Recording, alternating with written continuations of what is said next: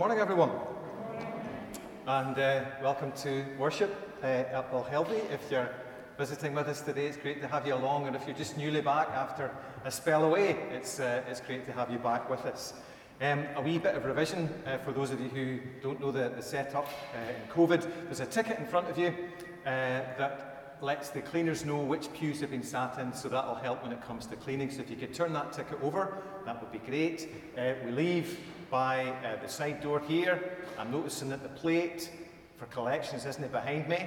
So if someone wouldn't mind nipping out and getting that in the first uh, hymn, that would be great. Pat, thank you. Um, so collections can be taken on the way out here, and we do leave by the vestry door just to maintain a kind of one-way uh, system. Uh, I'm looking forward to the day when we don't have to do this anymore, but for now we do, so thank you for your perseverance.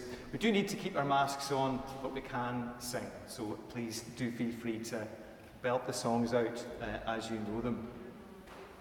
Uh, just a couple of wee announcements uh, before we begin. House group meets on Thursday online on Zoom at 7.30. I'll get, uh, I'll get a, uh, an email out to folk at the beginning of the week.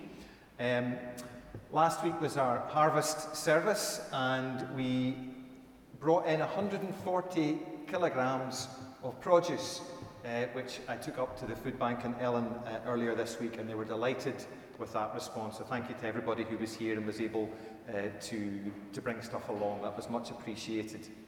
And then just to say that we are going to be starting teas after the service again uh, next Sunday, which is great. It's, it feels like a long time since we've been able to meet in the hall afterwards. So please do uh, stay if you can and enjoy that time of fellowship and catching up. And let other folk know as you're out and about this week that we will be back to having teas uh, from next Sunday. So, those are all our announcements. Let's begin our service in worship as we sing the God's Praise, hymn number 510. Jesus calls us here to meet him, and we'll sing verses 1 to 3.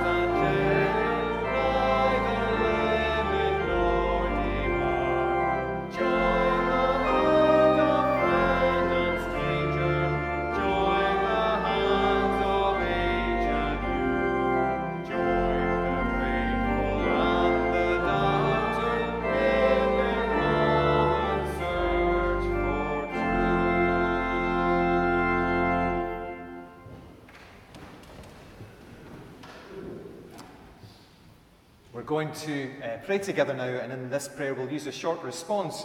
When I say, uh, Lord Jesus, could you please respond, You call us here? Lord Jesus, you call us here. Let's pray together. From our hurry, from our worry, from our weariness and our fearfulness, Lord Jesus, you call us here. From our busyness and our tiredness, from our distractions and overreactions. Lord Jesus, you call us here. From our lostness and our loneliness, from our emptiness and our stubbornness. Lord Jesus, you call us here. For a slower pace and a deeper grace, Lord Jesus, you call us here. For a word that guides or takes root and abides, Lord Jesus, you call us here. To thaw the heart and bring a new start, Lord Jesus, you call us here. To make us whole and restore the soul, Lord Jesus, you call us here. Lord, you call us here as the people we are from the lives that we lead, and we can come this morning no other way. So look at us, Lord, examine our hearts, weigh our motives. Pierce the shadows where we like to hide, and bring your word to our hearts and minds this morning. May your personal and Holy Spirit be as real among us as the clothes on our backs and the air in our lungs. And may you continue the good work that you've begun within us, or start it, if up till now we've kept you at arm's length out of doubt, fear, or uncertainty. So be with us this morning in all the particularity of our living, so that your word today becomes a word that fills and nourishes us, that builds us up and makes us strong because we ask all of these things in Jesus' name. And in his name we pray together, saying, Our Father, who art in heaven, hallowed be thy name. Thy kingdom come, thy will be done on earth as it is in heaven. Give us this day our daily bread, and forgive us our debts, as we forgive our debtors. And lead us not into temptation, but deliver us from evil. For Thine is the kingdom, power, and glory forever. Amen. Our reading this morning is just a few short verses from uh, the Revelation of St. John, Revelation 10, reading verses 8 to 11. And Marion Reed's going to read for us.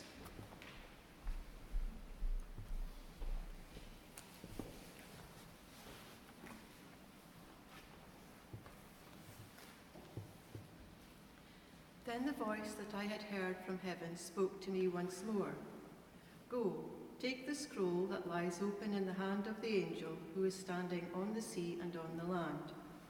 So I went to the angel and asked him to give me the little scroll. He said to me, Take it and eat it. It will turn your stomach sour, but in your mouth it will be as sweet as honey. I took the little scroll from the angel's hand and ate it. It tasted as sweet as honey in my mouth, but when I had eaten it, my stomach turned sour. Then I was told, You must prophesy again about many peoples, nations, languages, and kings. Amen.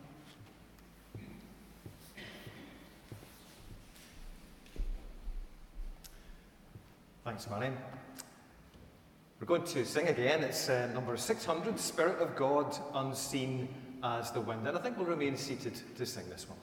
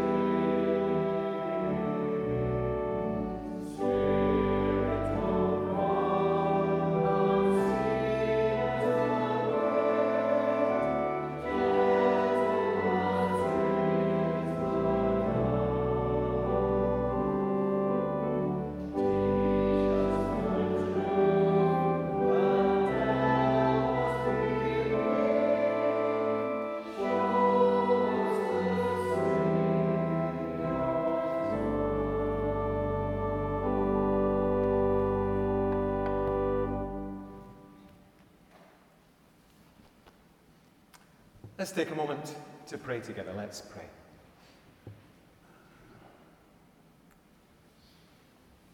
Lord, we come here uh, as often as we can, week by week, not simply to remember stories of the past, but to realize that the Lord of the past is alive and is calling us even now in the present towards the future.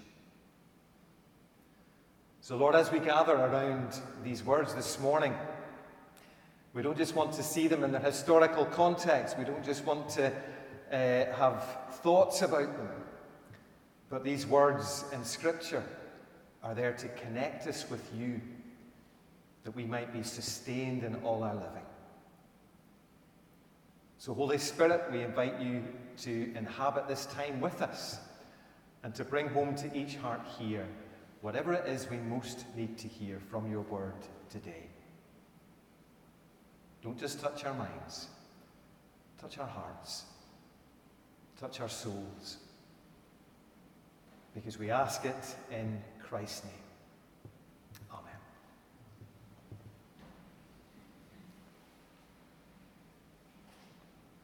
There's a story which may or may not be true. That's code for it's not true. about a Catholic church in Ireland which was uh, struggling with numbers in the wake of the pandemic. Not that we would know anything about that in the Church of Scotland. So they put their heads together and they came up with the idea of opening a fast food drive through at the side of the chapel to hopefully start and bring more people in and maybe even swell the coffers a little. And it turned out to be a huge success. So a reporter from the local newspaper came down to do a piece about it, and when he arrived at the, the, door, he explained that he was looking for the men who were running the food side of things. Ah, sure, you'll be looking for Father Tommy and Brother Andrew. Are they the parish priests? said the reporter. No, no, they both work in the kitchen. Father Tommy is the deep fat friar, and Brother Andrew, well, he's the chipmunk.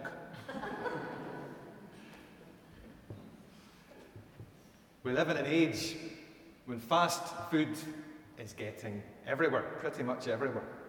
McDonald's started off as a, a, small family firm in the late 1940s, and today it's one of the top 10 most recognized brands in the world, with almost 40,000 outlets across the globe.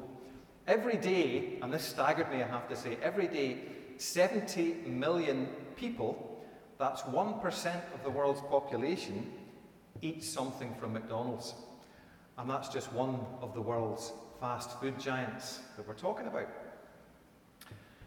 As the pace of life increases, we're tending to rush our food more and more. We eat on the move, or we have a sandwich at our desks as we work, those of us who work in offices. For the health conscious, we're seeing more and more healthy breakfast bars that you can eat on the bus or the train on your way to work and meal replacements like Huel, H U E L, which sounds a bit too much like Hugh to me, but Huel. And Huel uh, claims to contain all the nutrients that you need in a healthy shake that you can sip through a straw. We don't even need to chew anymore. We've made a virtue and a billion dollar industry out of eating fast so that we can rush on to the next thing that we're doing.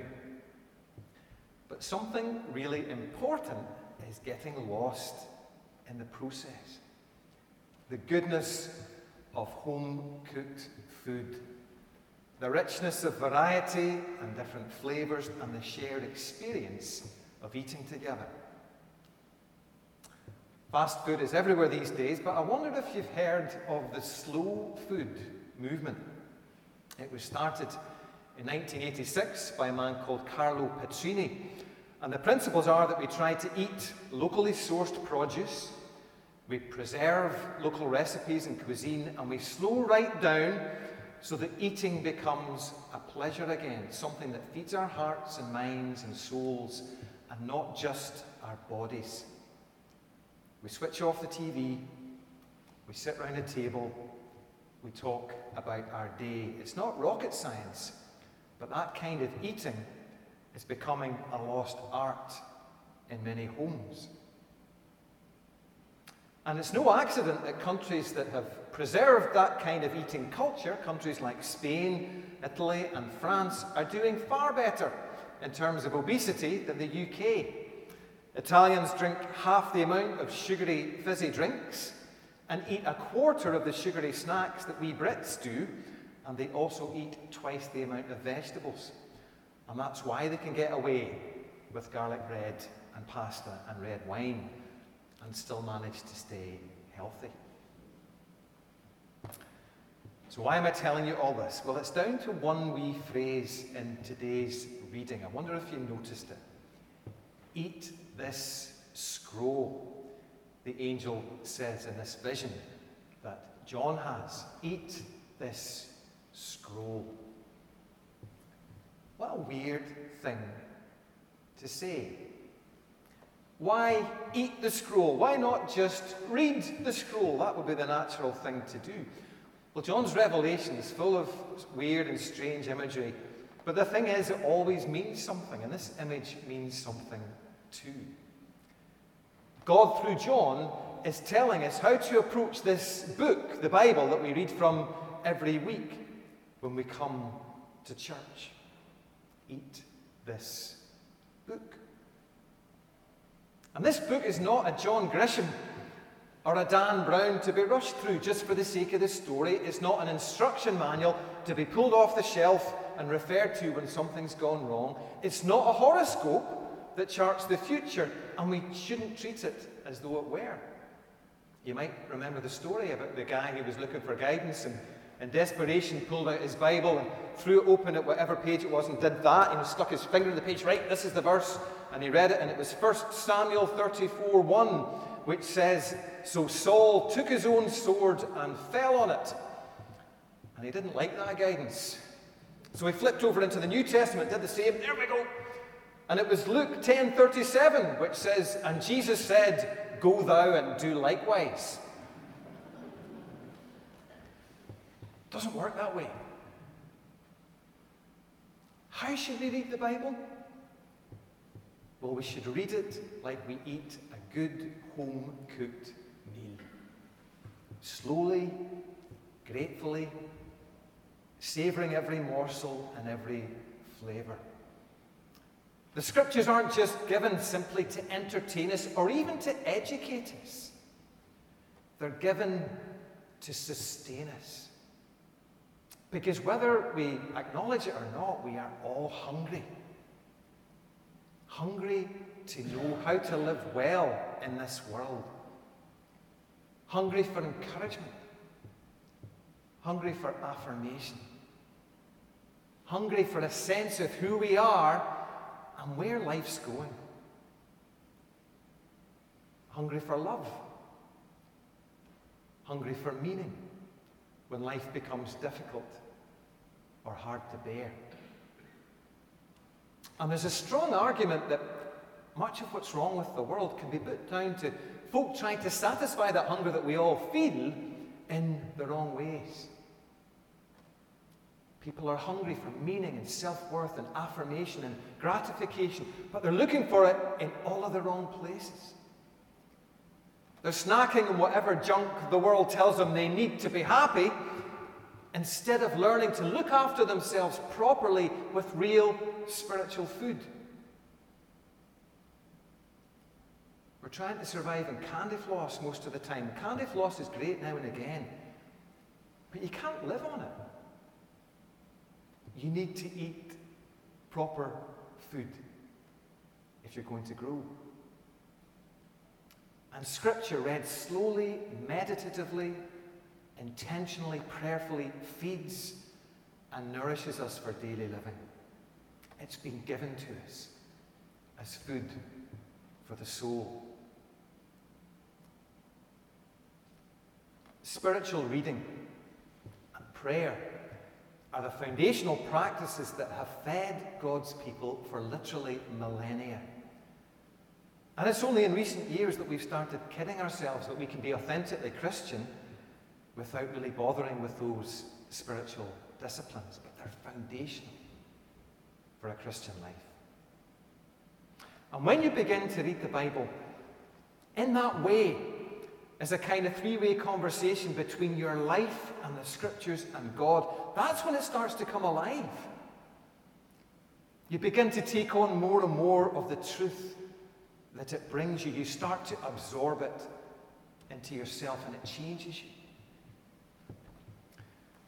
When I eat an apple, my gut breaks down the food, and the apple's atoms get recycled and they get used in building and repairing the cells in my body. It's a literal truth that what you eat becomes a part of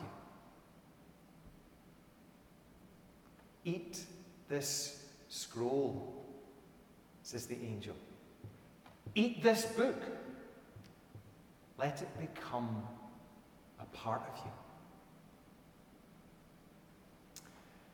Eugene Peterson puts it this way He says, Christians don't simply learn or study or use Scripture, we assimilate it.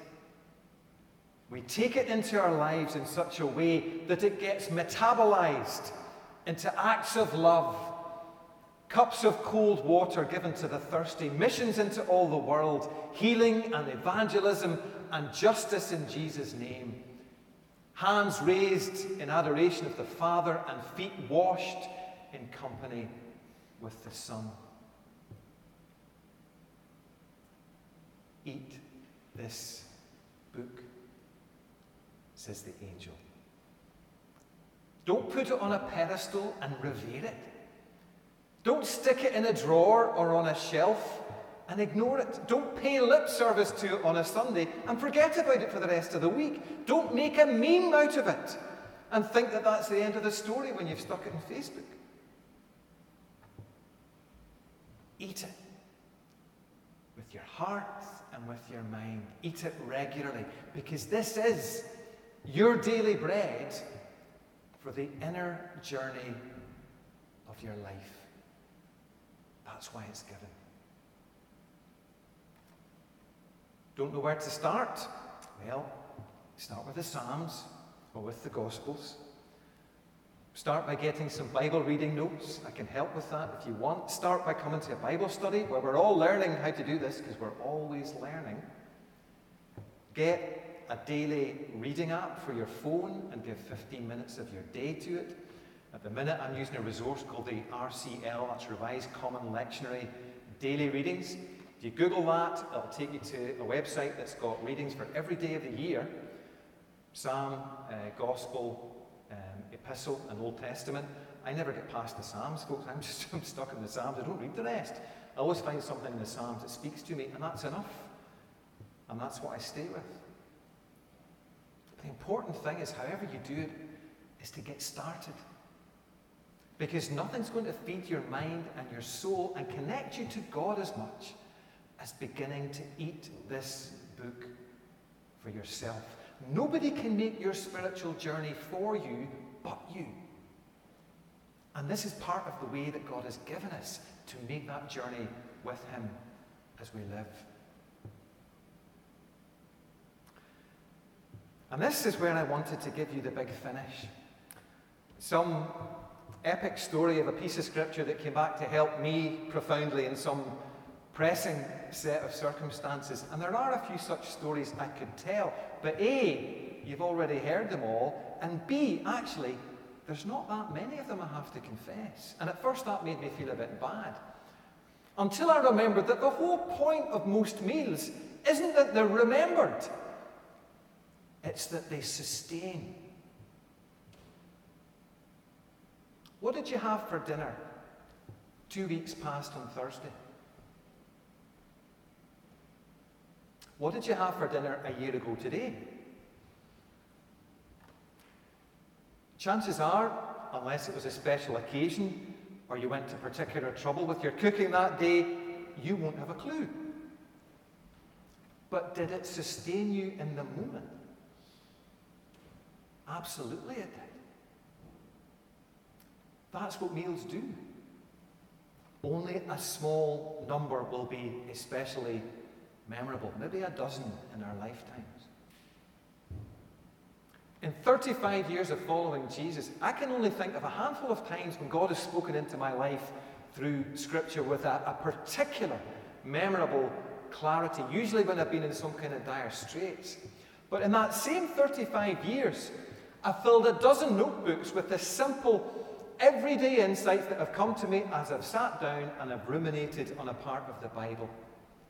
The daily nourishment that comes as I sit with God and through the Scriptures gain perspective on how things are and how they might be in Him. God still speaks, you know. And it's not rocket science to hear Him. And I'm not talking about voices in the head here, I'm talking about sensing things, feeling things that you believe are from Him. He still speaks in that way. You just need to be intentional about doing it. Find a place, make a time, open your heart and mind, open the book, and eat it. Amen. And thanks be to God for His word, listened to and preached into. I'm going to invite Alan now to come up and to lead us in our prayers for others.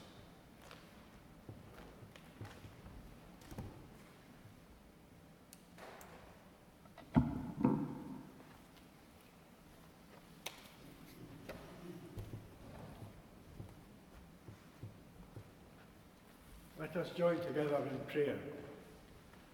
Dear Father in heaven, we come in awe of you for what you created here on earth and in the vastness of the universe, for worlds beyond our imagination, for the love of family, for our lives, for the complexity of our bodies, which we often take for granted, for your Son Jesus, and how his death atoned for our sin.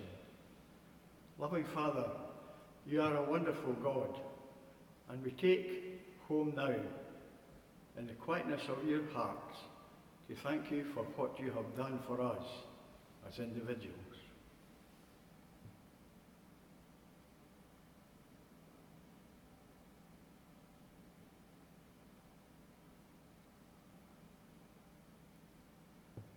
Lord, we bring you these thanks in wonder and humility.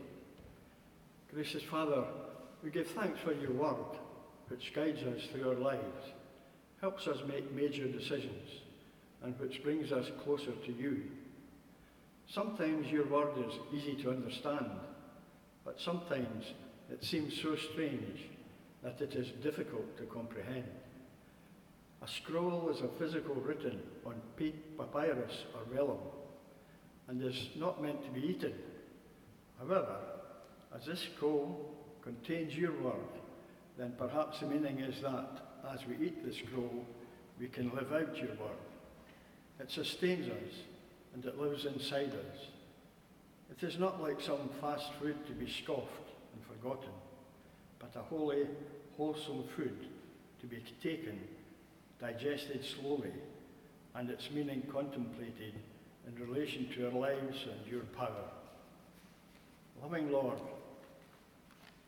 on a lovely morning such as this, when the swallows have flown off on their long migration full of dangers, and the geese are returning in great numbers, babbling to each other on the way, we give thanks for you bringing the seasons each year. You don't let us down. However, some seasons can bring pain and suffering to individuals. The pain of guilt, the grief of loss, the lack of ability through ill health, the humiliation at work, the fear of how others see us. Dear Father, bring hope to these folks in the diverse ways you do, often not as we expected. We bring people we know in such situations and pray that you minister to their needs now. Dear Lord, so many people live in fear and uncertainty. such as natural disasters, destroying homes and farmland, forceful national expansion into neighbouring countries or waters, coronavirus, which has changed the way we live and worship over the past two years, rising costs of food and essentials due to distribution problems and reduced labour and production, changes in global climate resulting from our activities. Lord, we pray that you remove such fears by pouring out your love on your people. Where there is worry, bring calm. Where there is fear, bring peace. Where there is confusion, bring clarity. In the face of all our problems, both as individuals and a global community, we bring them to you in faith, knowing you as the all powerful Creator of all things, the Lord of Lords and King of Kings, the wise Counselor, just as you invite us into your fellowship and to sit at your table. We ask you to help us be an invitational church, encouraging others to the foot of the cross so that they may meet with you and feel the warm love and appreciation of receiving redemption from you. You are a truly wonderful and faithful God, worthy of our total admiration, and we want to follow you in all that we do. We ask all these things in the precious name of Jesus Christ, our Saviour. Amen.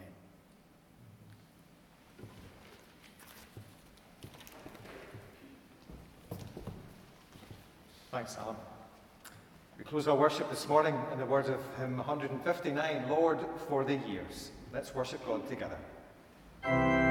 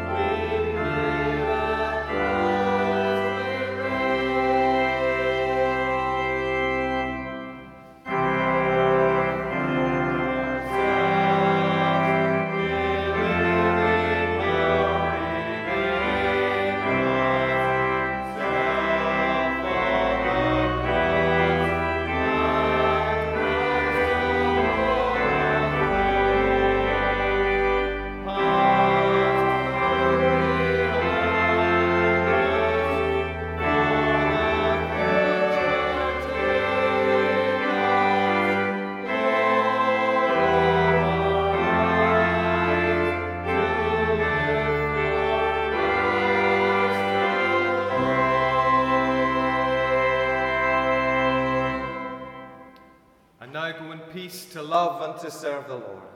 And the blessing of God Almighty, the Father, the Son, and the Holy Spirit be with you all, now and forevermore.